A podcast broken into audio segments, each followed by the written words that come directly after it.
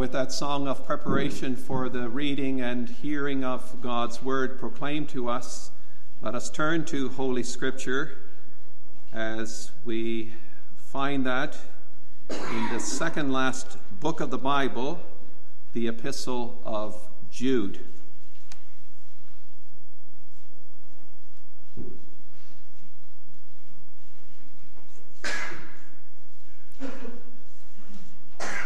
Not a familiar book to many of us and probably have not heard a lot of sermons on this Bible book. So it's also a good opportunity for our boys and girls to ask lots of questions when they are at home with their parents. So we'll read Jude,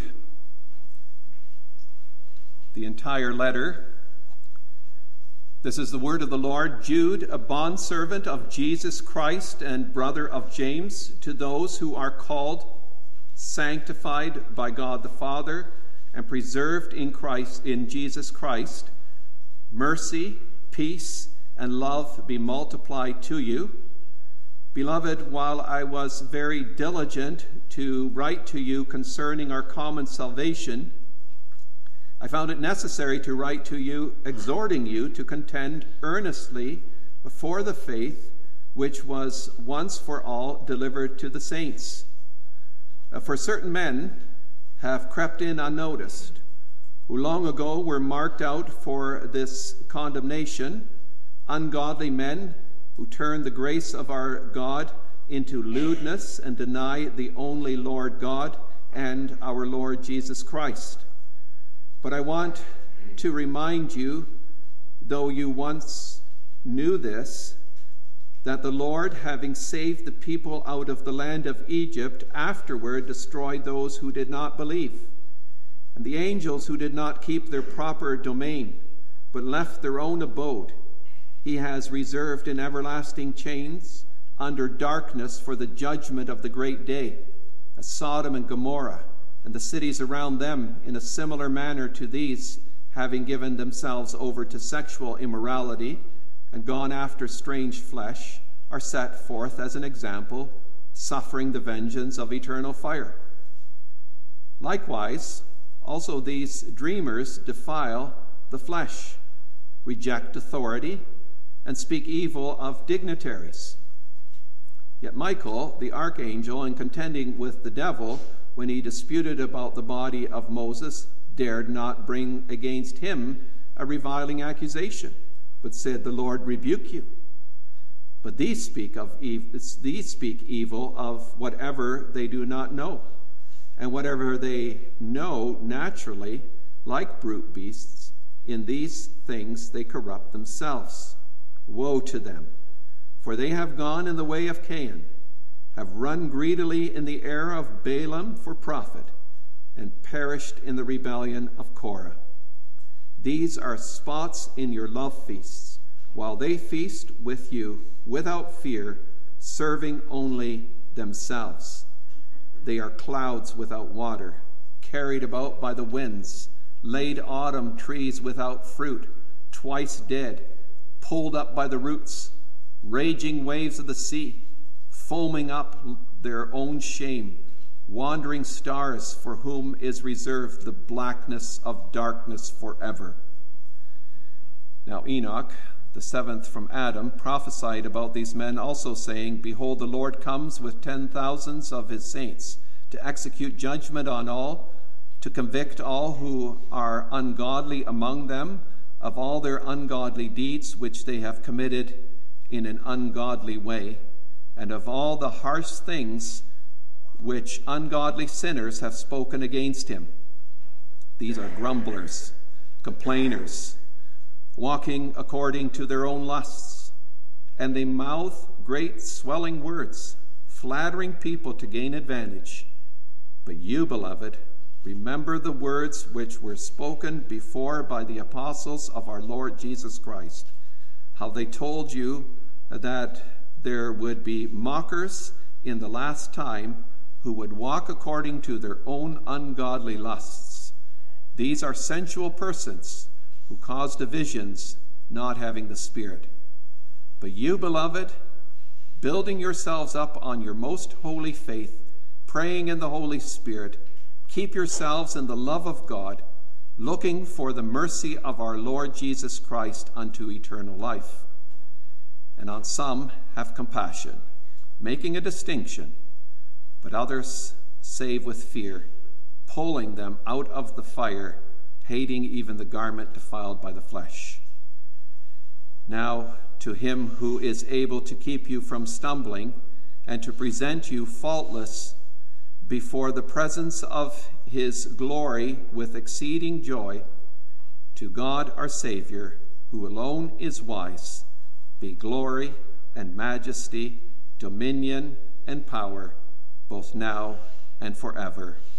Amen. This is the word of the Lord. Our focus will be on verse 3. We'll read that verse again.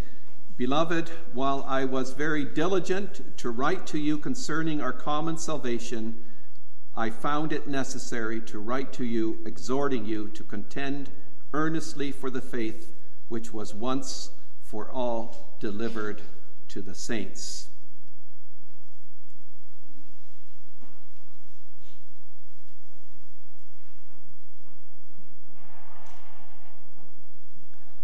The theme for the sermon is Contend for the Faith, once for all delivered to the saints.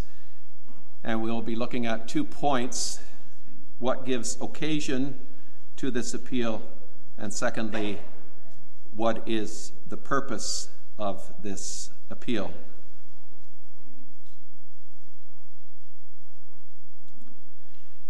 Dear brothers and sisters, in our Lord Jesus Christ, when you publicly profess your faith, one of the questions that you are asked is Do you wholeheartedly believe the doctrine contained in the Old and New Testament and in the articles of the Christian faith and taught in this Christian church to be the true and complete doctrine of salvation?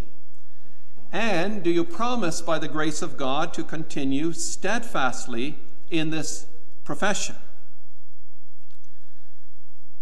But here's the thing do you actually know what you believe? And are you able to articulate and defend the faith? We look pretty foolish, don't we, if we are sure we are right and others are wrong, but when questioned further, we have no clue why. We dishonor Christ. If we have strong convictions but are not able to defend those convictions on the basis of the foundation of the Word of God. I'm sure all of you had discussions or maybe even heated arguments with people who are extremely opinionated and absolutely convinced that their opinion is correct. But when pressed, what they think has no biblical foundation whatsoever. How many are swept along and taken in by whatever messages make them feel good and give them an emotional lift?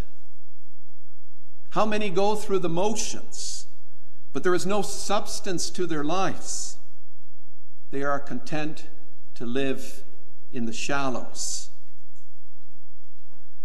The little letter of Jude is an amazing summary of what we are called to do as those who professed our faith in the Lord Jesus and who promise to steadfastly continue in this doctrine of the word of the Lord in life and in death. Jude is a tough letter but at the same time, a marvelous read written by someone who is a gracious servant of the gospel. Now, since the letter is difficult to understand, it is easy for us to overlook the sweet way in which the letter begins and ends. The letter ends with a powerful and profound doxology which I will read slowly to you again to let the power of these words sink into your minds.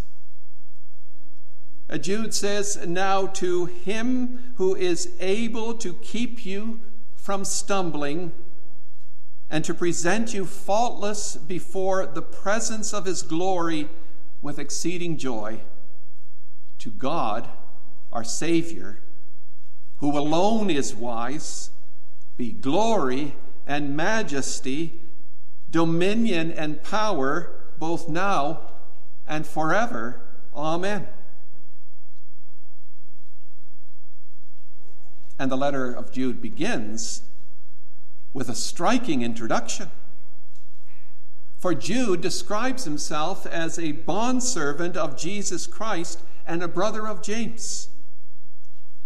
And with those last words, the brother of James, we are given a clue as to his relationship to Jesus because the mentioning of James would have brought to the mind of his readers the James who is an apostle and brother of Jesus Christ.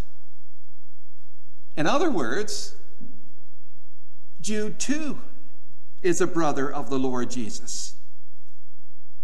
But he does not speak of that at all. He merely modestly mentions that he is a brother of James and that he is a servant of Christ. So his position in the church of Christ is more important to him than his natural relationship to Christ. He wants to serve Christ as Lord by serving his people.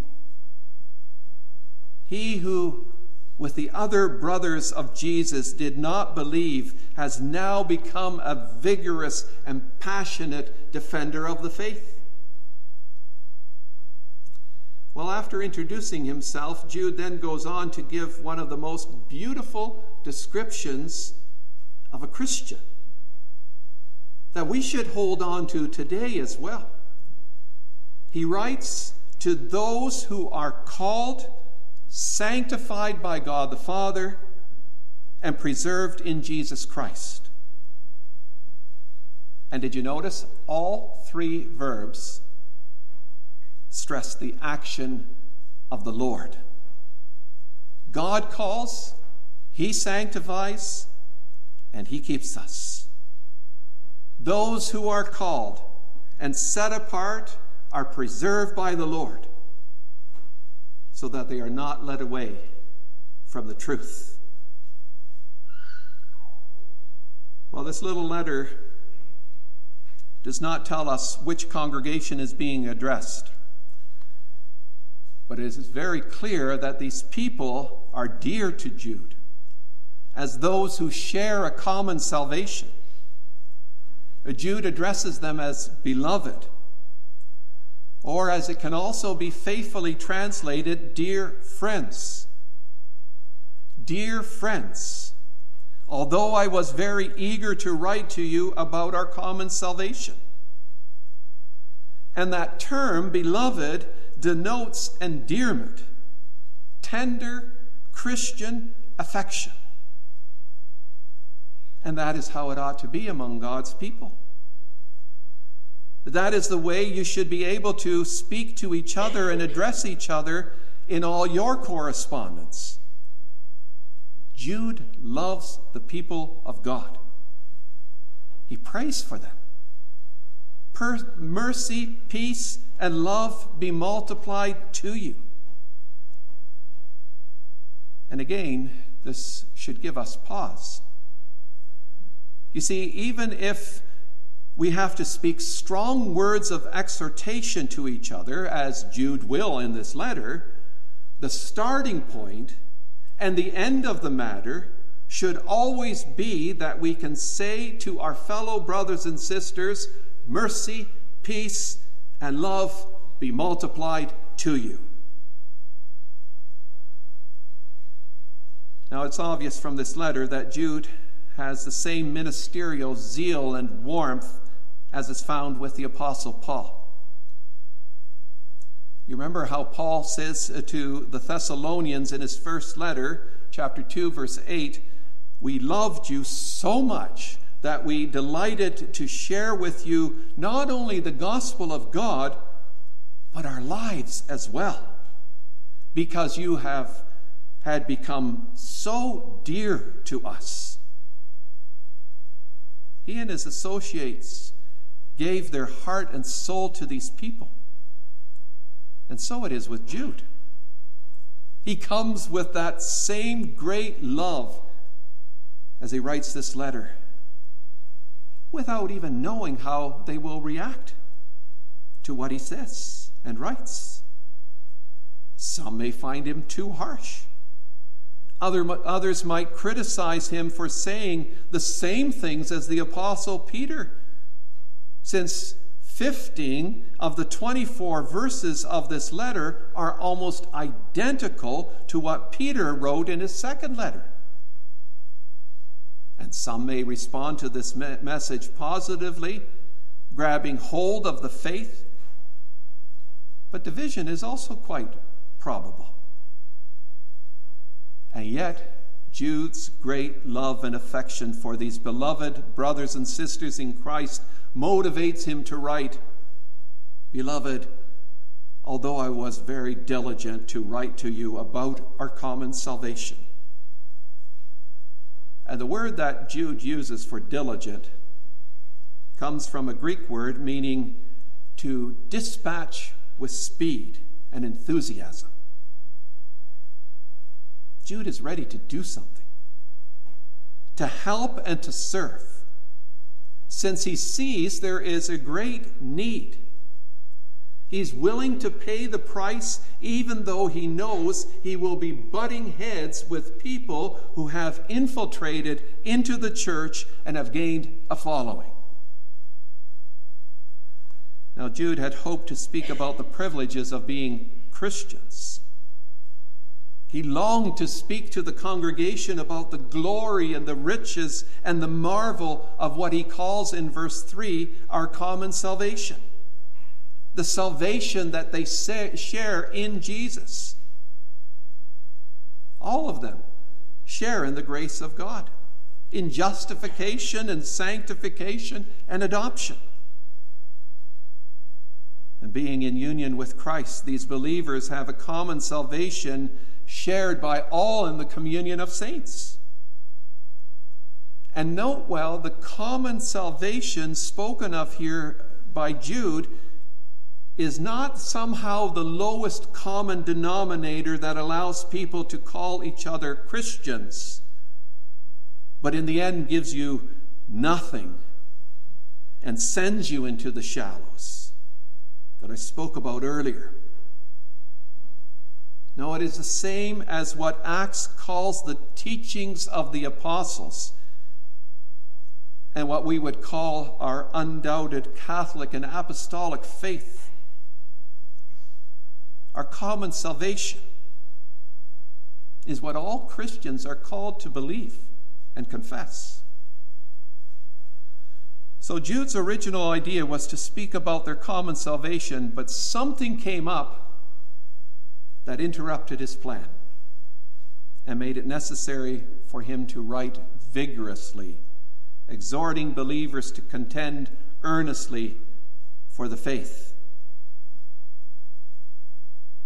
And that is what church leaders are to do today, too, isn't it? Not only are elders called to feed the sheep, but also to protect them against false teaching and against those who are harassing the sheep for their own gain and glory. In one way or another, it came to Jude's attention that the church was faced with a concrete danger that was coming from within their own ranks. And notice how he refers to them throughout this letter. He talks about certain people have crept in unnoticed. These people, he says, rely on their dreams. These people blaspheme all that they do not understand. These people are blemishes on your love feasts. These people are grumblers and complainers and malcontents. It is these who cause divisions, worldly people, devoid of the Spirit.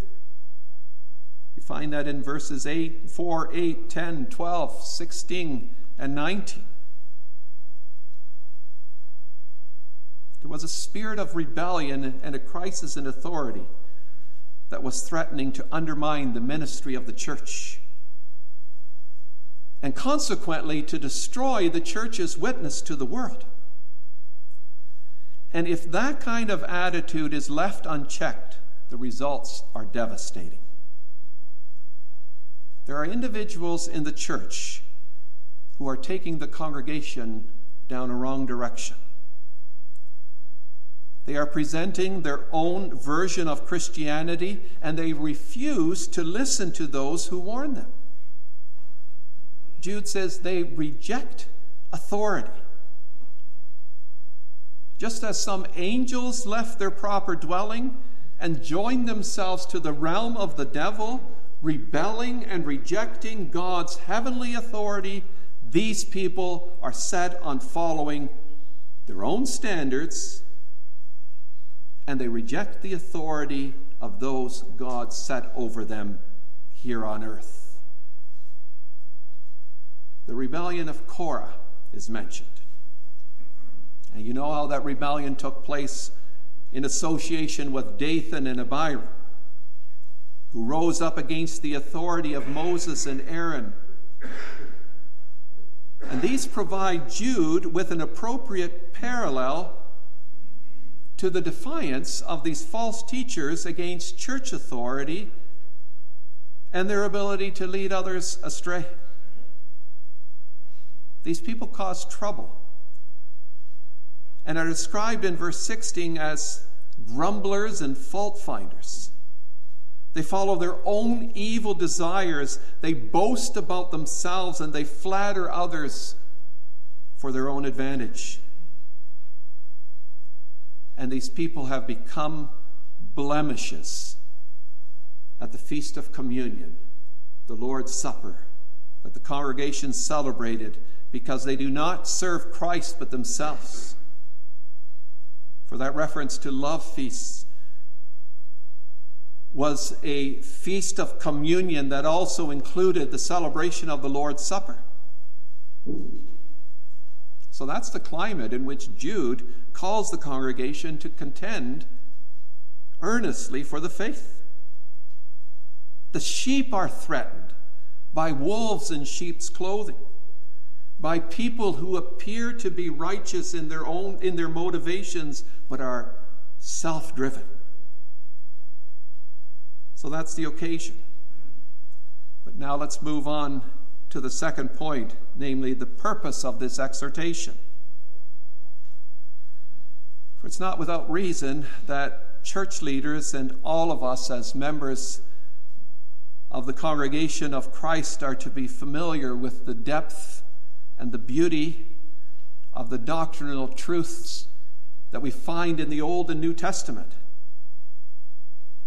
This is the faith worth contending for. But Jude says, I found it necessary to write appealing to you to contend for the faith that was once for all delivered to the saints. So Jude, as a servant of Jesus Christ, sees it as his duty to appeal to those who he addresses to contend for the faith. As a minister of Christ, it is his calling to care for the well being of the church. And so he changes the course of his writing. Jude exhorts the people of God to contend for the faith so that they gain discernment. And that's very necessary because false teachers operate of how the false teachers operate in the fellowship of the church. They're subtle, dishonest, easily gain a following. There's nothing righteous about what they are doing because they do not have the best interests of the church at heart. They're all about themselves. Several times Jude calls these people ungodly, verses 4, 15, and 18. And all of this carries over to their teaching as well and how they view the grace of God. They preach grace, but their lives are filled with immorality of all sorts for their own shameful gain. And that is not that far away from us in the Christian community today, is it?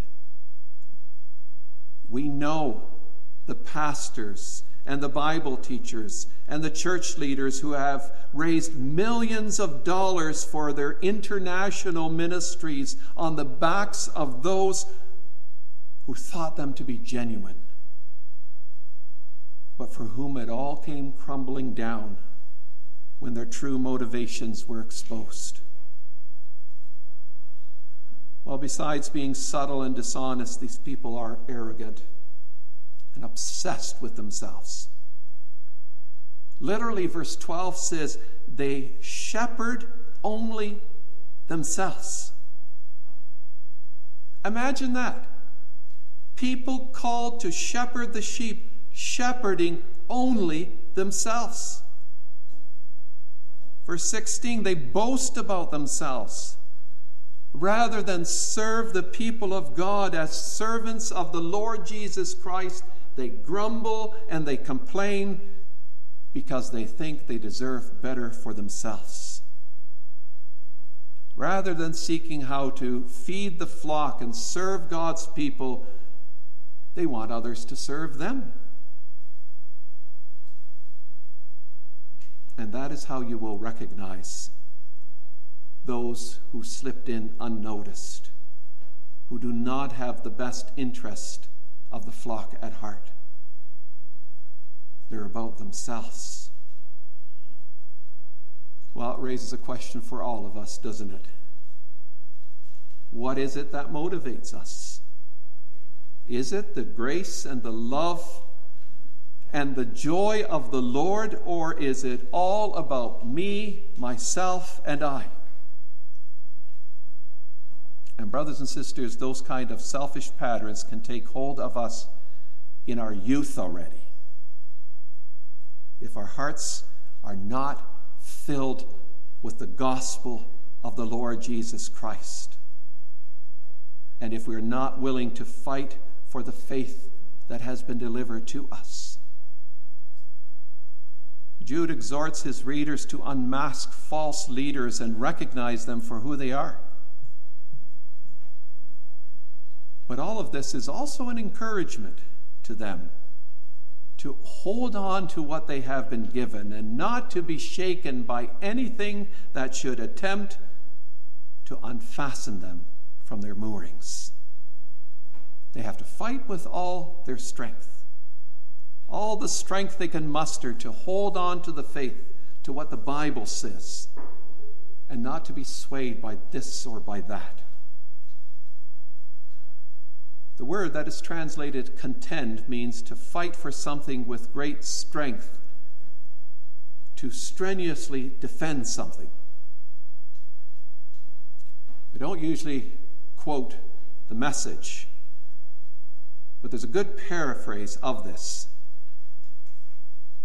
that you fight with everything you have in you for this faith entrusted to us as a gift to guard and cherish. Yes, indeed, to fight with everything you have in you to defend the faith and its purity against those who are out to destroy it. And that calls for determination, sacrifice, and endurance. Well, at this point, it is important to repeat the first verse of this letter. This letter was written to those who are called, beloved in God the Father, and kept for and by Jesus Christ. You see, it is the duty of the whole church to contend for the faith, and not only for ordained ministers of the word or the elders, though they do have a special responsibility. Contending for the faith is the calling of every believer. Of all the teenagers, of the young adults, as much as our seniors. In defending the faith, different strategies may be employed. Some can profit from gentle counseling. You don't have to bang them over the head with some dogmatic textbook used at a seminary. And others may require a firm reminder to defend the faith passed on to the saints. Verse 22 says, And have mercy on those who doubt, save others by snatching them out of the fire. To others, show mercy with fear, hating even the garment stained by the flesh. And furthermore, contending for the faith means more than opposing false teachers with words. It also cause, calls for a positive life faithful to the gospel. That's what we find in the verses 20 and 21. But you, beloved, building yourselves up in the most holy faith and praying in the Holy Spirit, keep yourselves in the love of God waiting for the mercy of our Lord Jesus Christ that leads to eternal life. So, the best thing we can do to be of church that is effective in contending for the faith is to become a church that is well built on faith and having a deep love for the message of the gospel. Yes, the best defense of the faith is to know it and to love it. And besides knowing the faith, prayer is an indispensable part of contending for the faith. Praying in the Holy Spirit, Jude writes. Indeed, we have to pray that the Spirit give us the mind of Christ. For otherwise, we will not grasp what is being said and we will leave, our, leave ourselves wide open to false teachers. And here's something else to note Jude says we are to contend for the faith.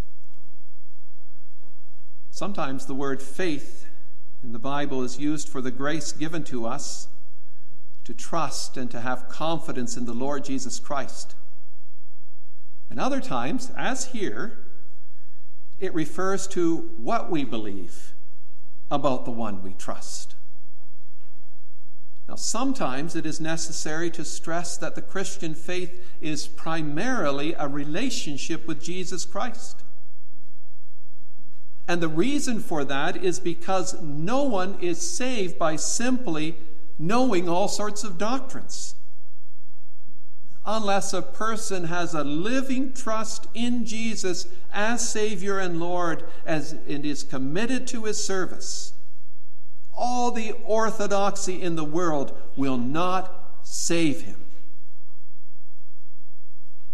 And yet, we cannot say, I have a relationship with Jesus, and then turn around and deny the essential contents of the Christian faith. If the doctrines of the Old and New Testament are denied, neglected, or distorted, the result will not be merely wrong ideas, but also misplaced trust. The life of faith is not independent from the doctrinal statements of faith. When doctrine goes bad, so do our hearts.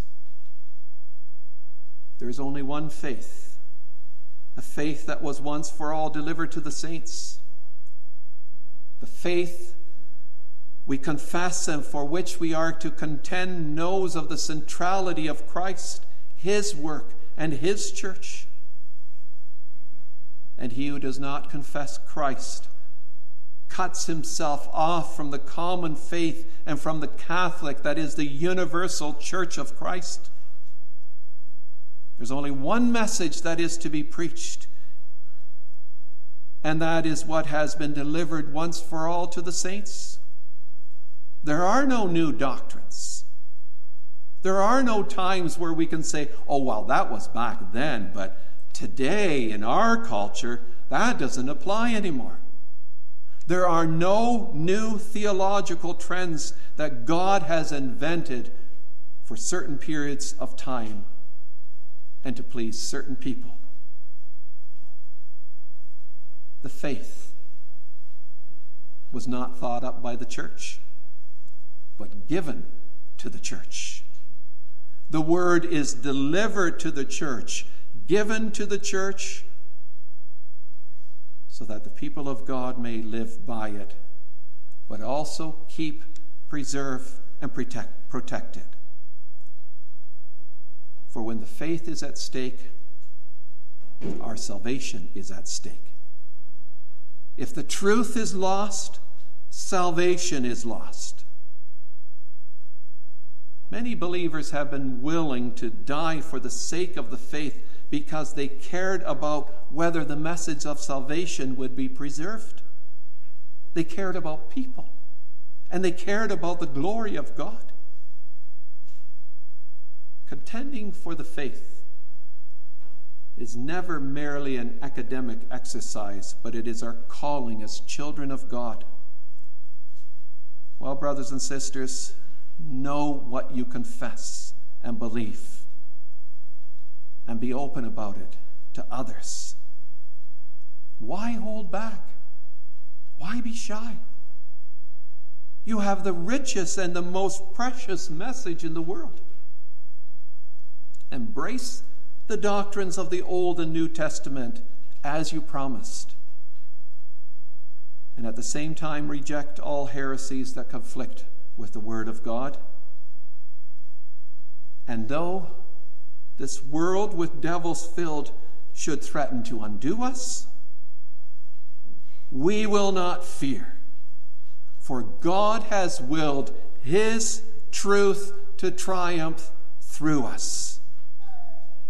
And therefore, fight the good fight of the faith, lay hold on eternal life to which you were called when you made the good confession in the presence of many witnesses.